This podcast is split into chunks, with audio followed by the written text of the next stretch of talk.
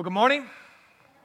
My name is Ben. I'm the lead pastor here at Core. And like Josh said just a few minutes ago, whether you're checking us out online or here in person for the very first time or back for your 100th time, we want you to know just how incredibly excited we are that you've chosen to join us as we embark on part two of this series that we're calling I'm In.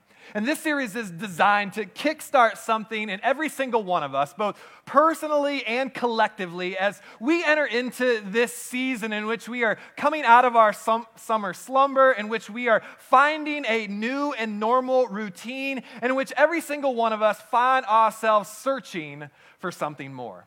You see, what I know about myself and what I believe about you is this is that deep inside of every single one of us as humanity, there exists this desire for more, this desire for better, this desire to live a life of meaning and purpose, and this desire to be a part of something that's bigger than ourselves, that's making this recognizable difference in the world around us.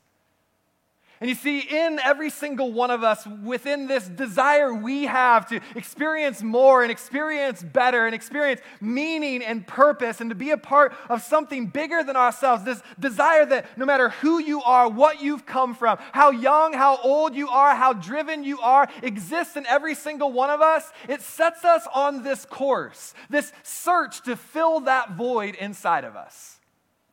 And yet, what if I told you?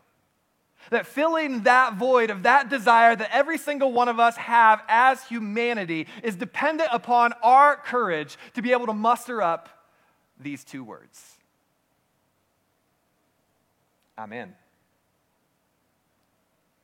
that by saying those two words in our lives, in our stories, and within our faith journey, it sets us on a course in which the direction of our lives can drastically change. The fulfillment that we experience day in and day out can be different, and that we can begin to realize this life that we were created to live a rich and satisfying life that the creator of the universe, the one who created you and created me, desires for us to experience not on the other side of this life, but right here, right now, in our time on this earth. That finding more purpose and meaning in all life is dependent upon our ability to say, I'm in. And if that's true, what it means is this is that this entire series isn't about getting something from you, that this series is about something for you. This series is challenging every single one of us individually to something that could potentially change the impact that we have on the people around us from this day forward, could change the quality of our lives as we move into our futures, and ultimately position us to make the greatest impact possible on the people around us, to be able to live the life we've always dreamed of living. And if that's true, then what I believe with all of my heart is this is that these four weeks are worth leaning into. Four weeks with four different opportunities for us to say, I'm in, that could alter the trajectory of our lives, that could change the course of our futures, and ultimately allow us to begin living both personally and collectively a story filled with influence, impact, and fulfillment. But in order for us to be people capable of saying, I'm in, we must start by understanding that each of us are invited to more. You see, this is what we started last week with this concept that wherever you are, you are being invited to more. And so many of us look at our lives and our past, and our past is riddled with a story that goes something like this that because of our mistakes and shortcomings, because of the hiccups that we've experienced in our past, we feel as if we will never be good enough. That there is no way that I could be invited to more, be invited to God's plan for not just my life, but for the world at large around me. Because there's no way I'll ever be worthy. And how could a perfect God possibly invite an imperfect me to be a part of something that's bigger than myself and making an impact in this world? And yet, what we began to talk about last week was this concept is that we have a God who is in the business of inviting those that others reject. A God who is in the business of inviting you in the midst of your brokenness, in the midst of your shortcomings, whatever your past has looked like, whatever your present does look like. A God who is inviting you to more. But his invitation doesn't begin and end there. You see, his invitation is also extended to those of us who find ourselves in a season of life in which it feels like we've been doing this Jesus following this church thing for longer than we can remember. And because of that, we find ourselves in a place in which we've begun to believe that we're good enough. We've done enough. That we begin to play the comparison game. You all know you've been there before. And as you look down the aisle, what you recognize is that you're doing more than the person beside you or the person down the aisle from you. And because of that, you've kind of arrived. And you don't feel as if you need to do any more or go any deeper. And yet, what we began to uncover last week is this is that wherever you are, Jesus is inviting you to more.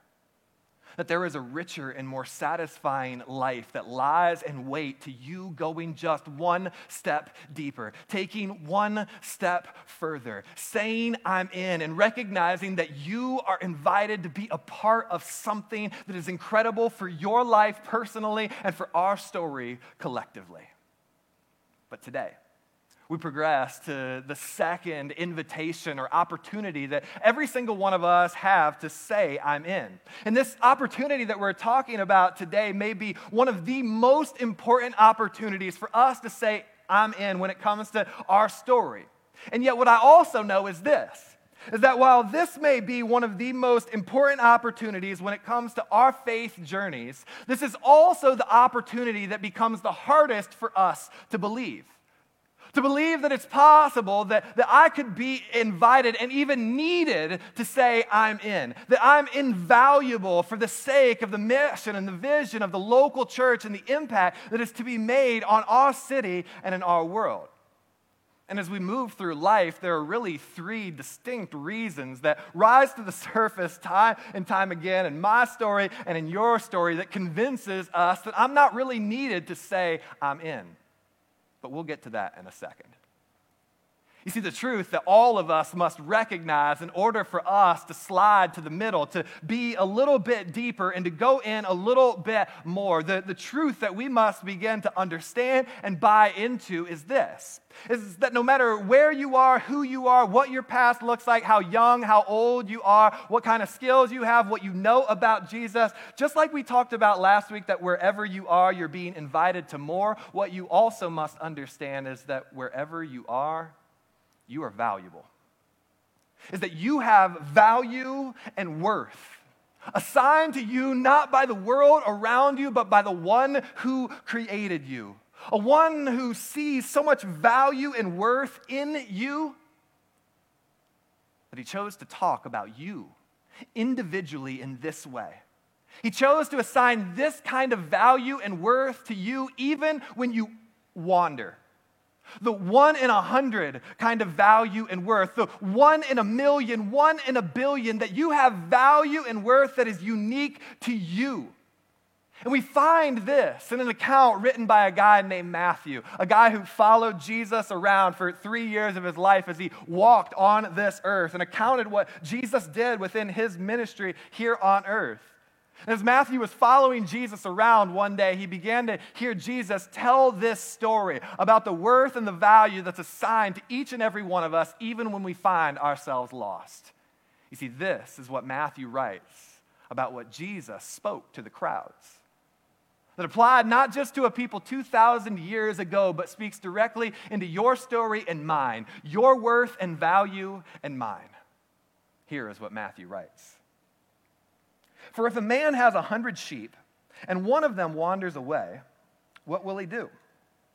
Won't he leave the 99 others on the hills and go out to search for the one that is lost? In the moments of our lives in which we feel as if we don't measure up, in which we feel as if we are less than, in which we feel as if we have wandered, that we've turned our backs again and we've lost our way again, that we have a God who runs after us, a God who comes after us when we are the lost one and is willing to leave the 99 because you have so much value and worth. A God who didn't stop at just that, but also goes back to the way in which we were made to allow us to understand our value and our worth as well. In Psalm 139, he writes this For I will give thanks to you talking to God because I am awesomely and wonderfully made. Some translations say, For I am uniquely and wonderfully made. You see, there is this reality that you are unique. You are unlike anyone else. You are a masterpiece. And because of that, each one of us are valuable. But what we must understand is that we are not each individually valuable just because of who we are or how we were made. But we are also valuable because of the unique purpose that each of us have been given individually. You haven't just been made as a unique human being, you've also been given a unique purpose of what you can do in this life on this earth. You have been made to do something that no one else can do. Let me repeat that just in case that didn't click. You have been made to do something that no one else can do. But the problem that all of us experience is this is that the more amount of time we spend on this earth, the further we find ourselves getting from that truth. The cloudier that truth becomes in all lies and all stories, because of the difficulties that we walk through, because of the mistakes that we made, we find it harder and harder to believe that I'm needed to be in for the sake of the world around me, for the sake of this collective movement. Really, because of three distinct things that consistently rise to the surface in my story, and I'm willing to bet that it rises to the surface in yours as well. Sometimes separately, and sometimes all at once crashing in around us. For many of us, we find ourselves falling into the trap of believing that one of the reasons that I could never be needed to, to be in is because I'm not good enough. You see, we talked about this briefly last week that there is this sense that exists in all of us as humanity when we look back at our mistakes and our missteps to begin to believe that, that I'm not good enough, that I don't measure up and I will never be good enough. But there's this second danger that exists that when we begin to play this comparison game, what we begin to see is that there are a whole lot of people who seem to be a whole lot more fit than me to do this particular job or this particular role or to serve. Man, if you knew anything about me, if you knew about my past, there is no way that you would ever believe that I could be good enough. I have no significant skills. I'm too messed up. I'm too broken. There you are asking me to swing a hammer and work a power tool, and you know Ben Carver should never be in the vicinity of power tools. I'm not good enough to step forward and, and, to do the task at hand. Or maybe for some of us, we find ourselves falling into the second reason that they don't really need me. We walk into a place like this and we begin to believe that, that this church is big enough and they have enough people, and there are enough people that it seems like there aren't really any holes that need to be filled. For the most part, things seem to be clicking and going as planned most of the weeks that we walk in here. And there is no way that they could possibly need me. And when I look around, they have people already in positions that seem a whole lot more skilled than I am. And so they couldn't possibly need me. Or maybe for some of us, it's the third reason. And if you buckle in for a second, the one that hurts, stings just a little bit. We find ourselves believing that I'm not really needed to be in because I've got more important things. Ouch. We never say it, but it's so easy to live like it. Uh, there's a whole list of things within my job, within my calendar, within my kids' calendar, and everything I want them to do and have signed them up to do. I've got more important things to do with my time. That I can't really take time out of any of those things to give it to this. And ultimately, we find ourselves living like I've got more important things than my faith. And yet, the problem with any of those three reasons is that the one who created us, the one who knows us best, and the one who wants what's best for us, has some things to say that speak to the contrary of those three reasons in every single one of our lives and in our stories. You see, a couple thousand years ago, a guy by the name of Paul, that we talk about pretty frequently around here, begins to outline one of those such ways in which God speaks to the contrary in all lives and in all stories to any of those three reasons that I'm not good enough and they don't really need me and I've got more important things to do. And if you know nothing about Paul, Paul's backstory is so incredible. It provides such incredible hope to those of us, yes, myself included, who find ourselves with broken past, who find ourselves with imperfect stories. You see, Paul was born a Jew. And in being born a Jew around the time of Jesus, the Jews had consistently seen uprisings from people who claimed to be the Messiah, the Savior and time after time proved not to be that. They were quickly stamped out. And because of that, the Jews believed that Jesus was just another one in the long line of false prophets or false messiahs. And their goal in Jesus and this movement was to stomp out this movement as quickly as they possibly could. And Paul, in being a Jew, and being an educated religious leader, made it his mission to be a part of that mission, to stomp out these Christ followers. So much so that Paul gave a majority of his early life to not just arresting and imprisoning these Christ followers, but also sentencing them to death, killing them, murdering Christians. Until one day, Paul encountered the risen Jesus encountered a man who said he was going to die and then come back to life, and then he went off and did it. And his life turned on a dime. Everything changed. And this is the hopeful part, y'all. This is the hope that it speaks into my life and your life, our story of how we can be used and our, how our past doesn't disqualify us. This guy who had a past that looked like that of murdering Christians was a dude who was chosen to write the majority of the second half of God's instruction manual for our lives. Isn't that incredible? That you are invited to more wherever you are, whatever you have come through. And yet, Paul, in writing one of these letters that we find in the second half of God's instruction manual to all lives, he writes a letter to the church in Corinth.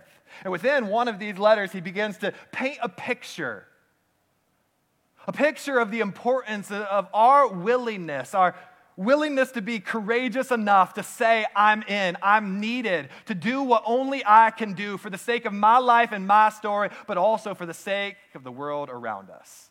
And here is the picture that Paul chooses to paint. In 1 Corinthians chapter 12, starting in verse 12, he writes this. The human body has many parts, but the many parts make up one whole body. So it is with the body of Christ. You see, essentially, in this opening passage, Paul is setting the table for this reality in our story, both individually and collectively. That as a Christ follower, we are all different and unique. But each unique individual part is essential to make the unit whole, to make the unit function properly to make the unit the very best that it can be in impacting the world around it, loving the world around it, serving the world around it to the very best of our abilities. Now, I know we have gotten really deep really fast, y'all, and this is hitting right to the heart. And so I thought this would be an appropriate time for us to pause, put the brakes on, and to have a little fun. Everybody up for a little bit of fun? You see, what we're going to do is I'm going to show you some pictures. And on these pictures, what you're going to find is a group of animals. And as you see this group of animals, you are most likely going to immediately know what these animals are called when they are an individual. But what we're going to attempt to discover collectively is whether or not you know what these animals are called when they form a group. If you're still lost, I promise you will catch on quickly. Y'all ready? All right, let's do this. Here we go. Number one. This animal that's behind me on the screen, one of them is called an elephant. That's right. But do y'all know that when one elephant becomes multiple elephants and, they become a group, what is a group of ele- elephants called? A herd. That's right. Y'all are good. Now, this second one, I thought I'd start easy so that you guys can feel like you're winning at this. I said we were going to have fun. Winning is fun, right? This second one, if you've ever watched Lion King before, you should know this one to a T. You see, here, an individual within this group is obviously, I just said it, and so I won't ask you. It's called a lion. But do y'all know what a group of lions is called? They are called a a pride. That's right. You guys are good. Now, this next one is probably my favorite because I think it is so absolutely fitting and appropriate for this group of animals. On the screen, this animal as an individual is called a rhino or rhinoceros. That's right. But does anybody know what a group of rhinos is called? Oh, y'all are going to like this. This is good. A group of rhinos are classified as a crash of rhinos. Is there anything more fitting than that, y'all? These gargantuan animals that, when forming one group, as they stampede through, there is nothing better to classify them as one giant crash. Now, this next one is a little scary. This next animal, some of you have seen from power lines as you drive down the road or flying around the fall all over the place. You see, one of these is called a a crow. That's right. But do y'all know this is why we have nothing to do with, with crows in our lives? Do you know what a group of crows is called? Aha! Some of y'all do know. A group of crows is called a murder of crows. Y'all don't mess with anything that's classified as a murder when it forms a group together. Now, I wanted to do one more for y'all because I wanted to give you just a little bit of insight into Core Community Church. Some of y'all are new around here and still wondering what in the world is going on. And so I wanted to give you some insight into how some things function. You see, this next animal up on the screen in individual form is called a a vulture. That's right. But do you know what a vulture forms when it becomes a group of vultures?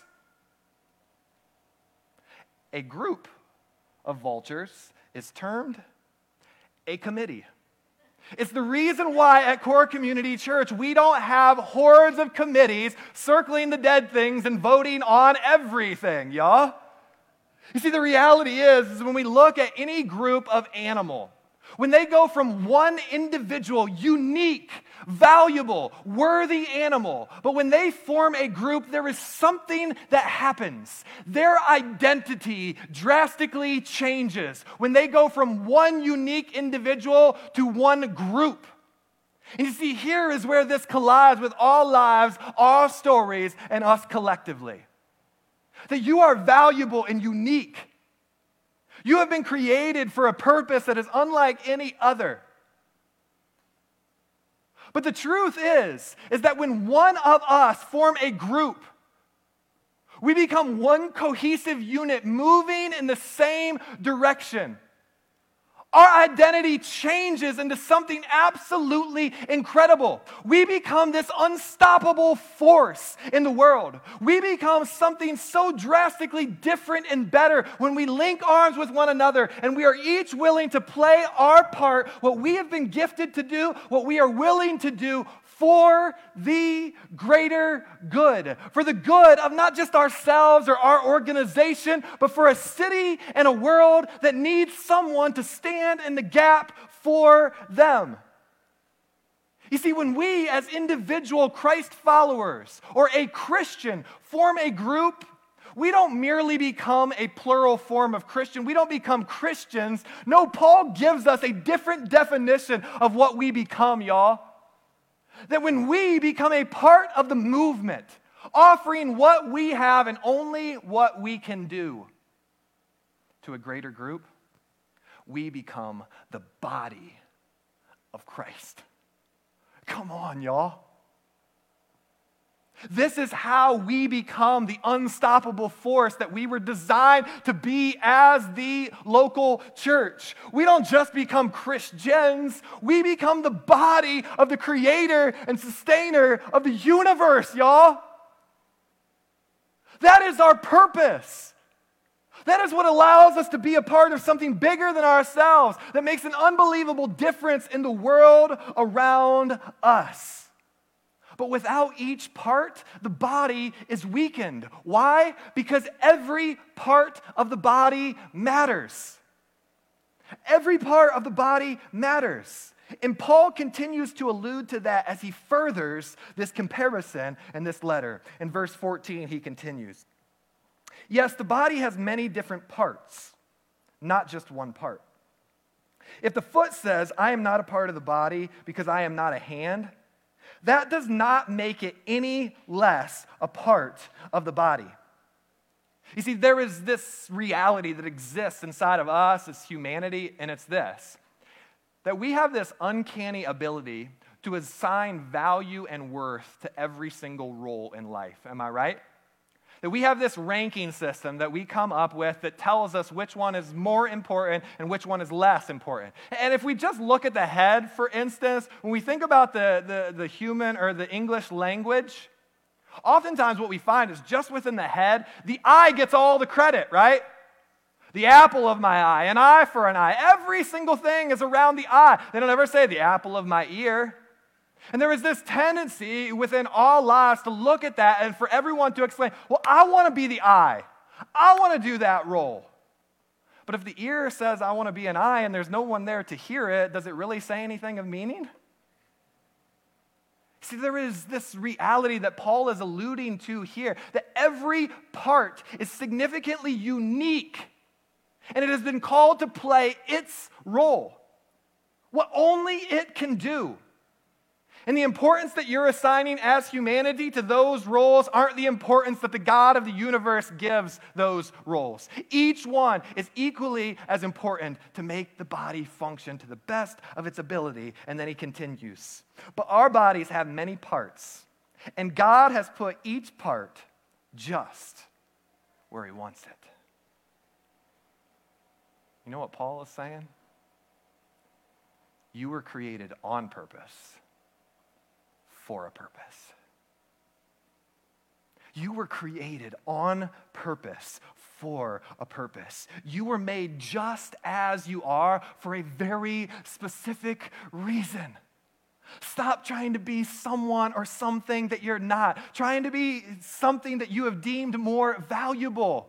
What you have been created to do is just as valuable as what anybody else is doing. And then I love this truth. He finishes it in such an incredible way. In fact, some parts of the body that seem weakest and least important are actually the most necessary. You see, in our attempt to assign value to everything, importance and worth to everything in all lives, when we simply look at our own human body, it is so easy for us to miss the significance of every single piece. The things that we deem least necessary in God's eyes are actually the most necessary.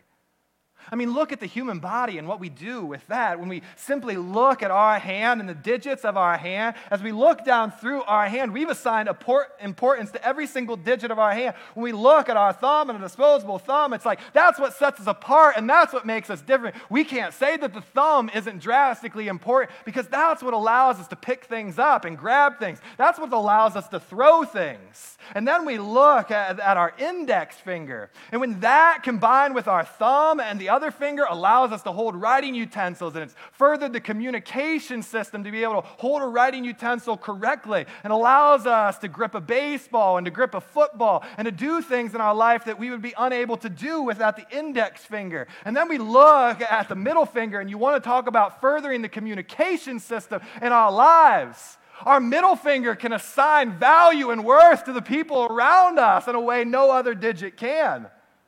It's all right to laugh in church, y'all and our ring finger. One of the most important relationships of our lives and the most important covenant that we enter into is symbolized through what we put on our ring finger. But then we make it to the end and we look at our pinky finger and it's like the smallest and the shortest and the skinniest. And really, coupled with the other fingers, it doesn't seem to do a whole lot. And there's not a whole lot of meaning and purpose that comes from the pinky finger. And yet, did you know that 50% of your hand's strength is derived from your pinky finger. 50% of the strength that you have in your hand comes directly from your pinky finger. If you want stronger hands, y'all, you better start working out that pinky finger. If you were anything like me as a child, there's that dangly ball thing in the back of your mouth that you're like, I have no idea what that thing is for. Is it just in the way, or what's going on with that dangly ball thing back there? And yet, that dangly ball thing in the back of our mouth, it's actually called the uvula. Did you know that over the course of your life as a human being, your uvula will actually produce about two swimming pools full of saliva? Don't like dry mouth? You have your uvula to thank for that. You like to get your food down? You have your uvula to thank for that in your life. Armpit hair? Seems disgusting at face value, am I right? We can all agree to that. But, guys, this is your opportunity to lean in here. It doesn't get better than this. Did you know that the armpit hair actually has the uncanny ability to diffuse odor coming from your body that makes you more attractive to a potential mate? Guys, if you are sitting beside someone of the opposite sex, you can thank your armpit hair because you don't stink as bad as you should stink. The things that seem least necessary in our lives actually carry significant, significant meaning and purpose. That when you feel as if you have nothing to offer, you have no idea what God wants to do in and through you for this world. The truth is, you are valuable. But the real truth is that you are more than valuable. You are invaluable. Because you have a part to play that no one else can play. You have a difference to make that no one else can make. And you may just play a part in which you feel as if you never know if you're really making a difference. And let me just speak this over you. If you're playing a part in your life within the local church in which it feels like every other part is more important than you, and you don't know if you're ever making a difference, let me just say this to you. Just because you don't know or see the difference that's being made does not lessen the impact that God is using you to make for the kingdom. Y'all okay? Just because you don't know or see the impact doesn't mean that God isn't using you to make an impact that you will never see. It doesn't lessen your importance, your value, your worth, and how invaluable you are. But if we choose to do nothing, the consequences are immense. See, just the other night, I woke up at about 1 in the morning with something that has probably happened frequently in the middle of your sleep as well. I woke up with a numbing, tingling pain running down my right arm. And it was one of those moments, right, where you found yourself laying on, on that arm for too long and your arm has fallen asleep and for some reason, like you can't even use it to help you move, and so you're trying to use the rest of your body to get around. And by the time you get around and you're trying to get your arm to wake back up, right, it's like you pull it up. You see, essentially, in that moment, the arm has become paralyzed, and it's useless. It's incapable of doing anything in that moment.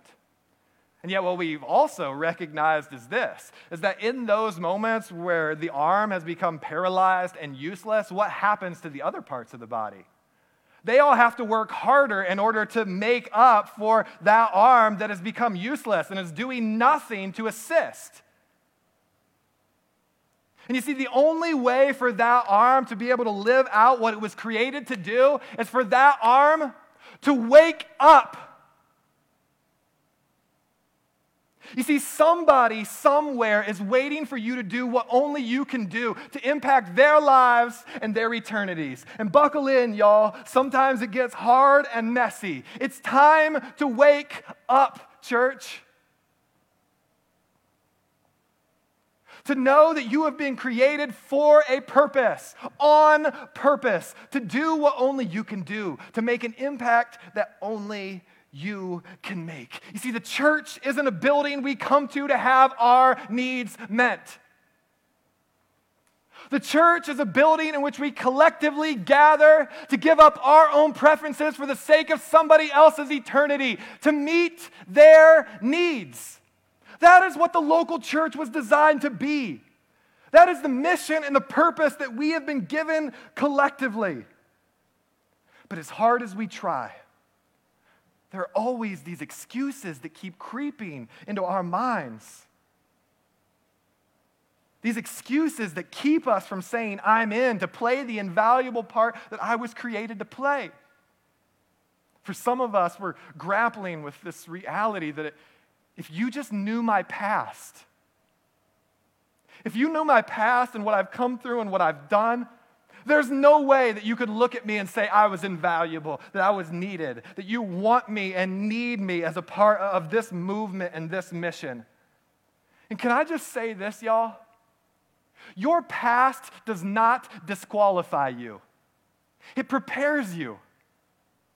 Your past does not disqualify you from being needed and being a valuable, invaluable part of the body. It prepares you. Because when I look at my life, my past, the mistakes that I've made, what I quickly recognize when I get honest enough and look close enough is this is that my past helps me experience grace so that I can extend grace. It gives me a sense of empathy for others who are struggling and who have made mistakes. And the technical term, third, it teaches me stuff. That as we make mistakes, it teaches us things that prepare us better for what God is calling us to. Some of y'all know some of my history.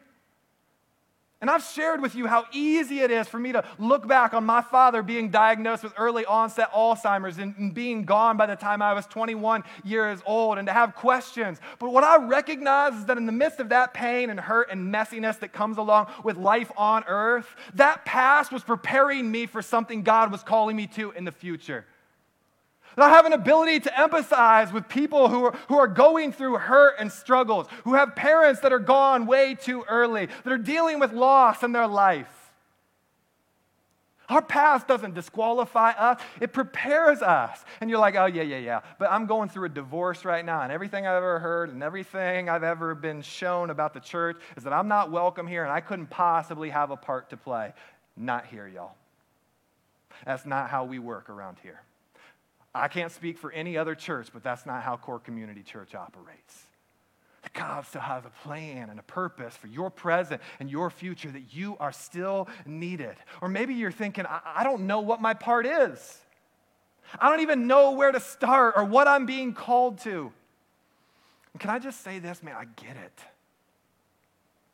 I know it, it's hard to know where to start. That can be confusing and scary. It's hard to say, I'm in for the very first time. But what I also know is this you will never discover your part on the sidelines. We never discover our purpose always playing it safe. What would it look like just to try something? And I get it too. That's hard, y'all, because for some of us, we've been burned by the church, we've been hurt by the church. We've served before and we've been made to believe, we've been guilted into this belief that when I sign, I'm signing with blood on the dotted line for the rest of my life, and there ain't no getting out of that with a whole lot of guilt heaped onto it.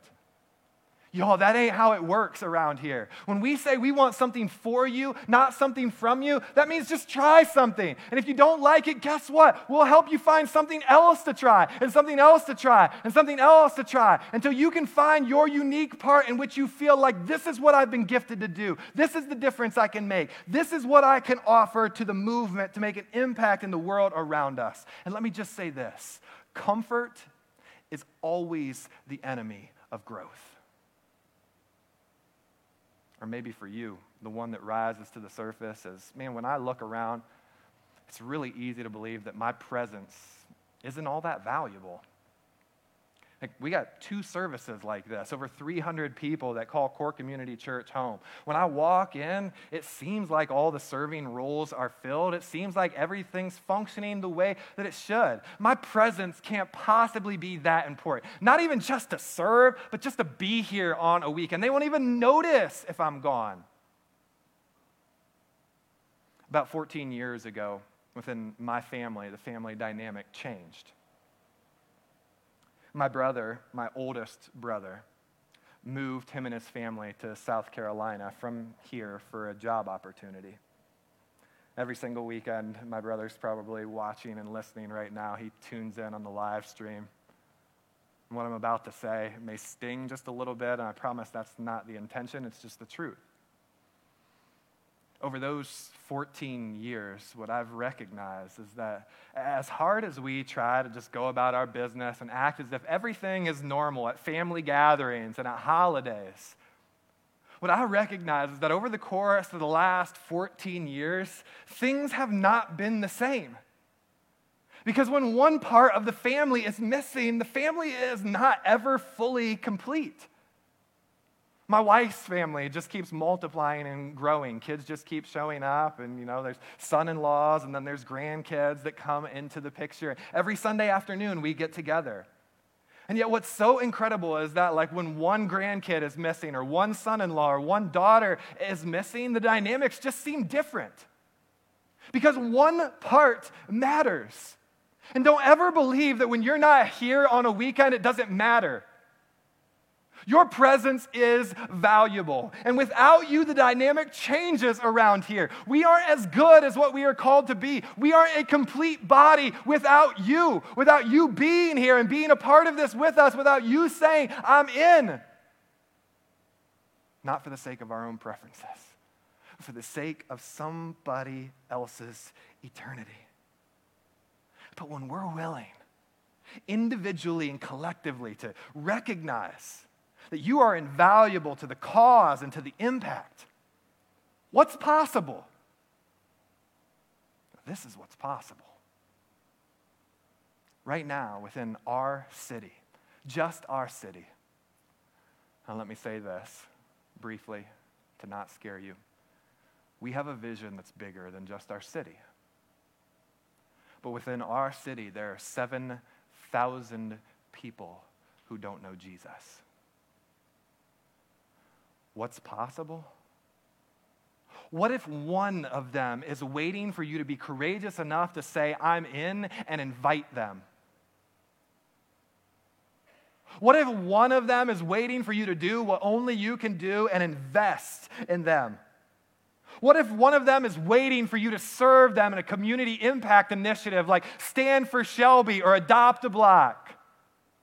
What's possible? What if there's one more kid or one more group of kids that is waiting to feel as if God loves them and they're not alone in one of the poorest neighborhoods in the world because you're willing to say, I'm in, and go on a global impact trip? What's possible?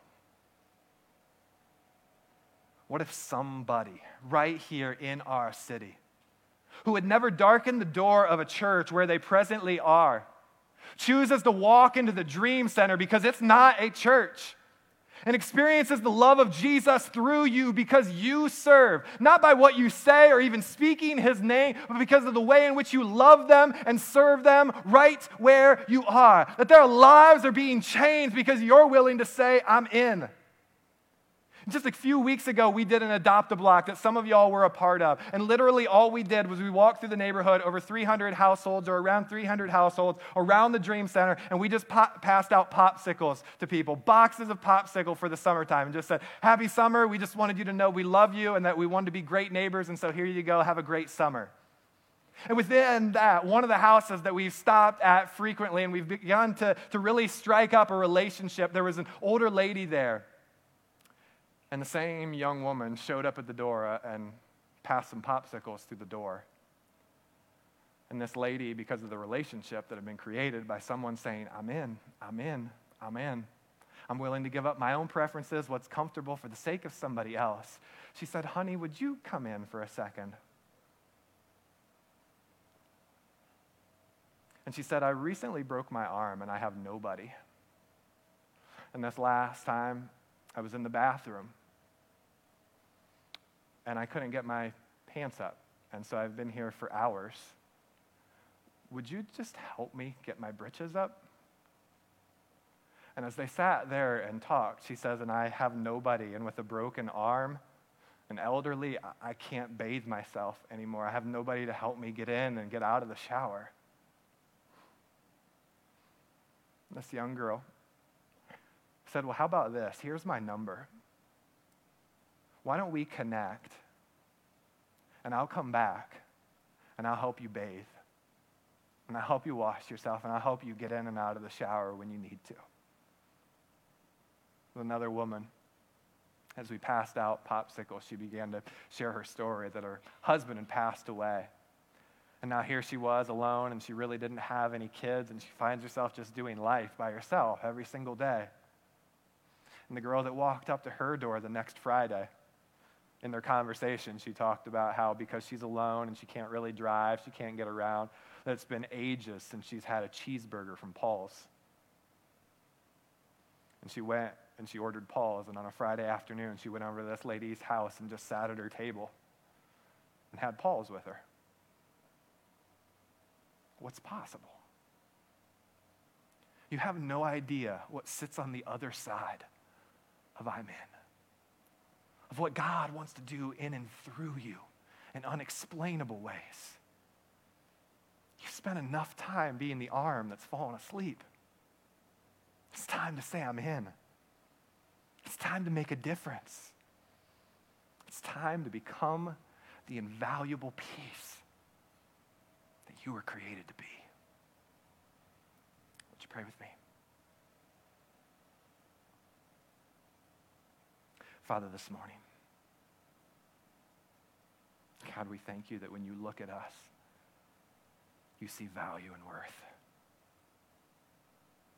I look at my past, see a whole lot of mistakes and missteps. And yet you still look at me and still see the same person who is uniquely and wonderfully made in your hands, in your image. You still see someone who is made on purpose, for a purpose. You have exactly where you want for such a time as this. So, God, in light of that, what else can we pray for except for courage? You've invited us to more. You've deemed us invaluable. You've set the groundwork that the body isn't the same without each of us playing our part. So, God, on this day, may we be courageous enough to shift from just a Christian, just a Christ follower, to the body that is an unstoppable force and to be willing to do what only we can do to make a difference that only we can make. We thank you for that opportunity, for inviting us to be a part of something bigger than ourselves when you didn't have to. It's in your name that we pray.